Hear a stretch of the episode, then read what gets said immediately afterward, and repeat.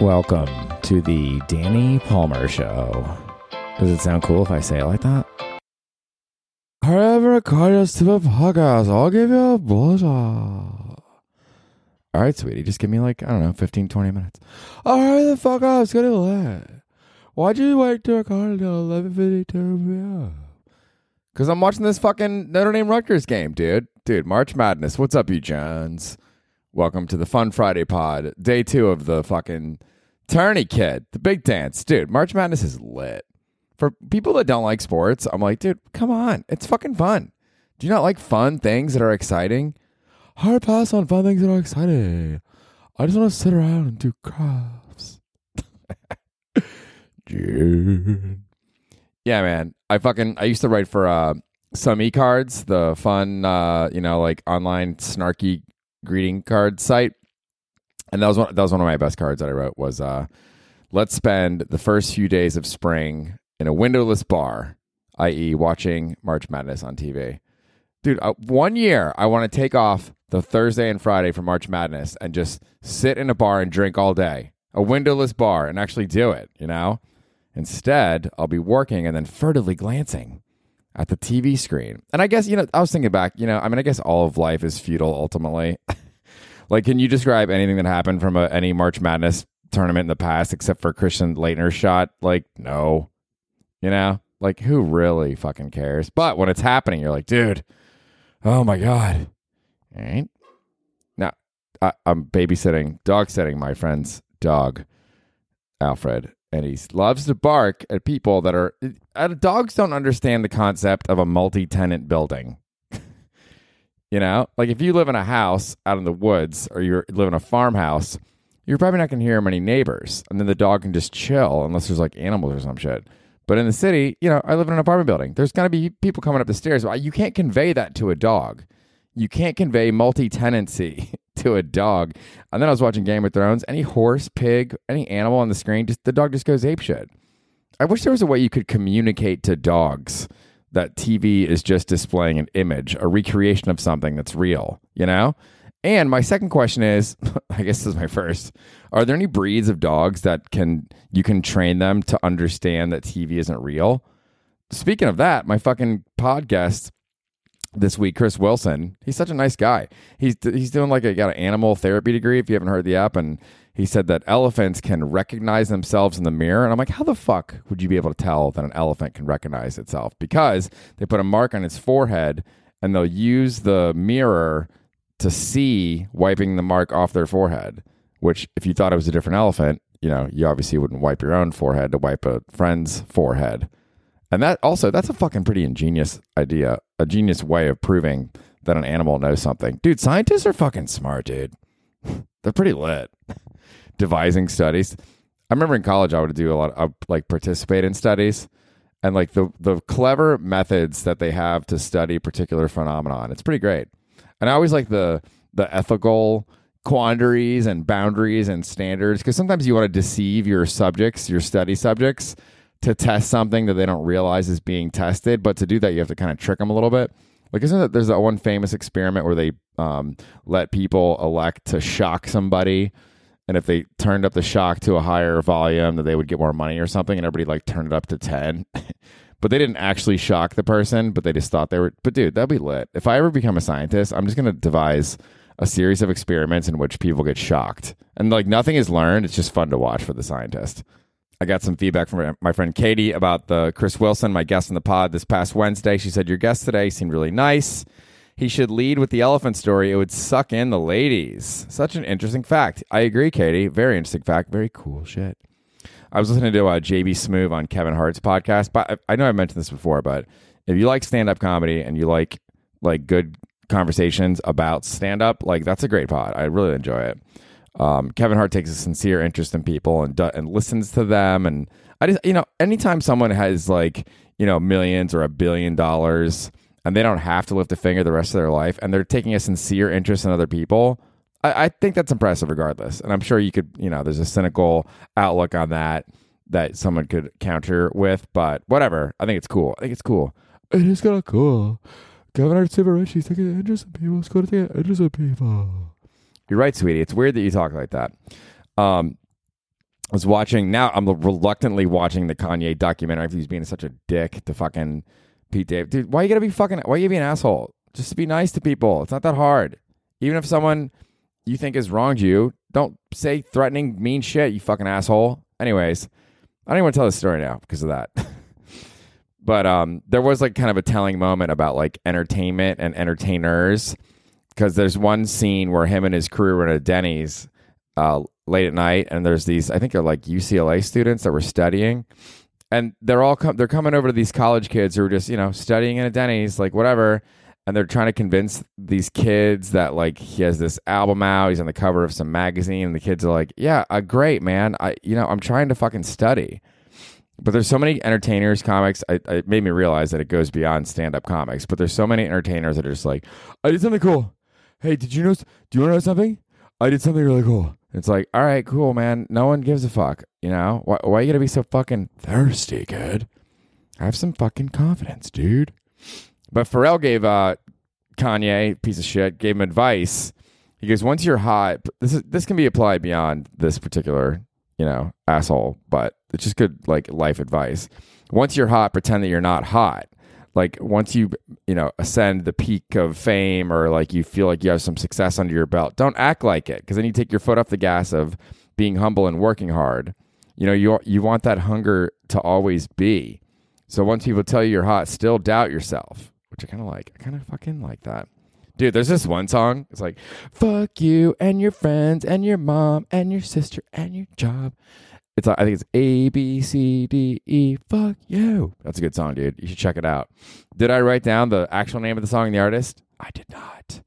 Why don't you write it down so people can find it? Just type in "fuck you" and your mom and your sister and your dog and, and Google and you, will find you'll find it, dude. Sooner or later, you'll you'll figure it out.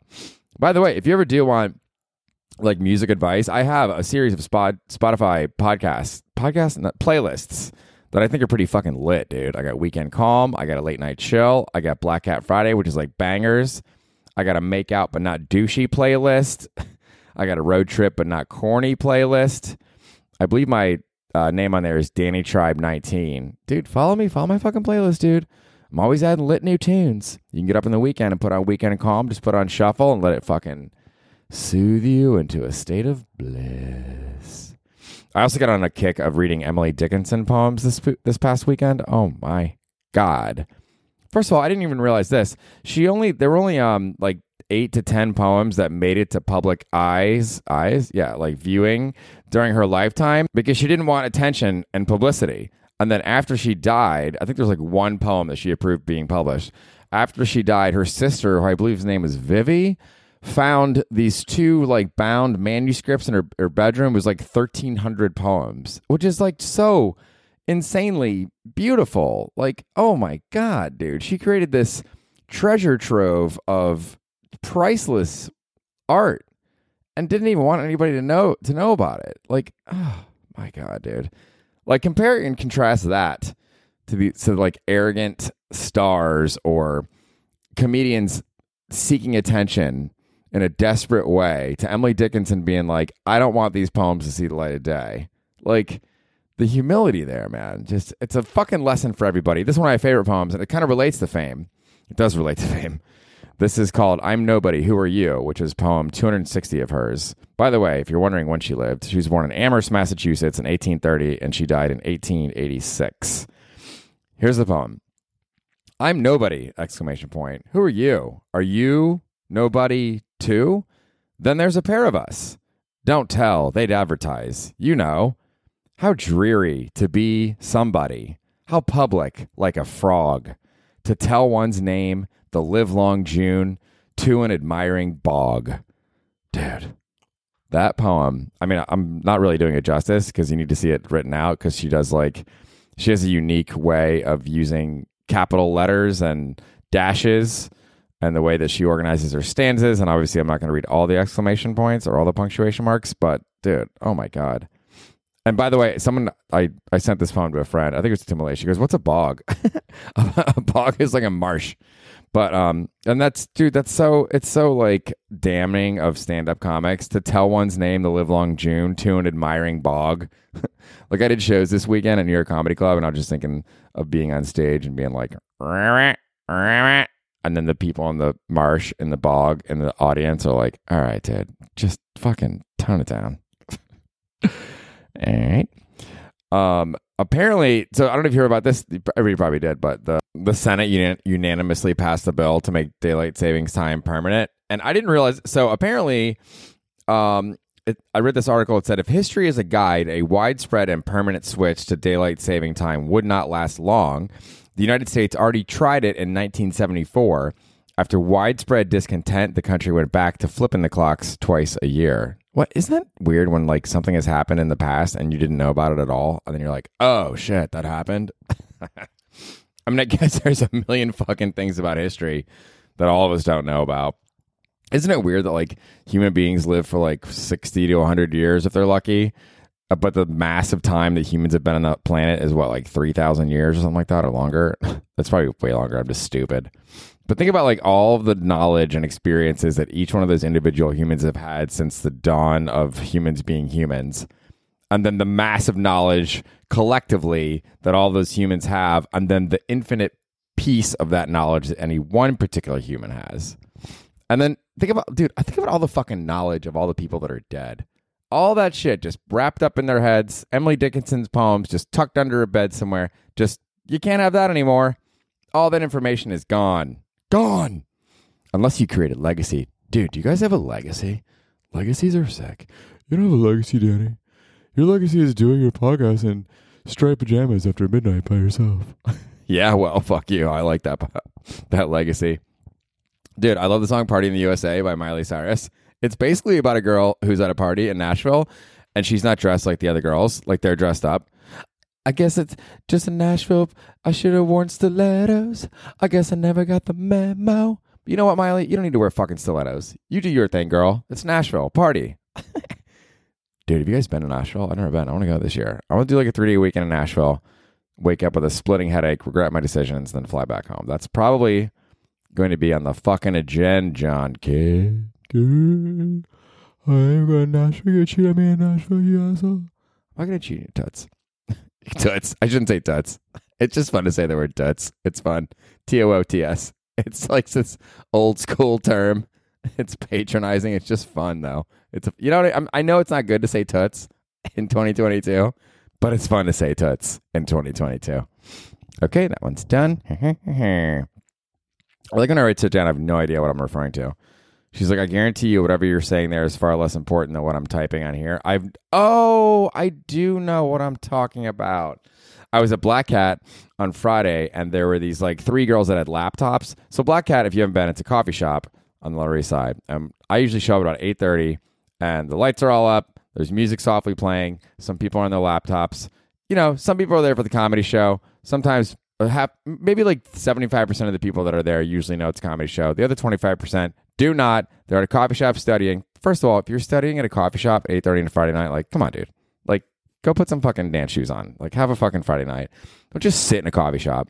Anyways, these girls are on their laptops, but they're like they're really sweet and cute, you know, and they they weren't being annoying and like because sometimes if you're doing a comedy show and then there's people on typing on their laptops and the room is dark and you just see this glowing laptop screen, like definitely not a vibe enhancer.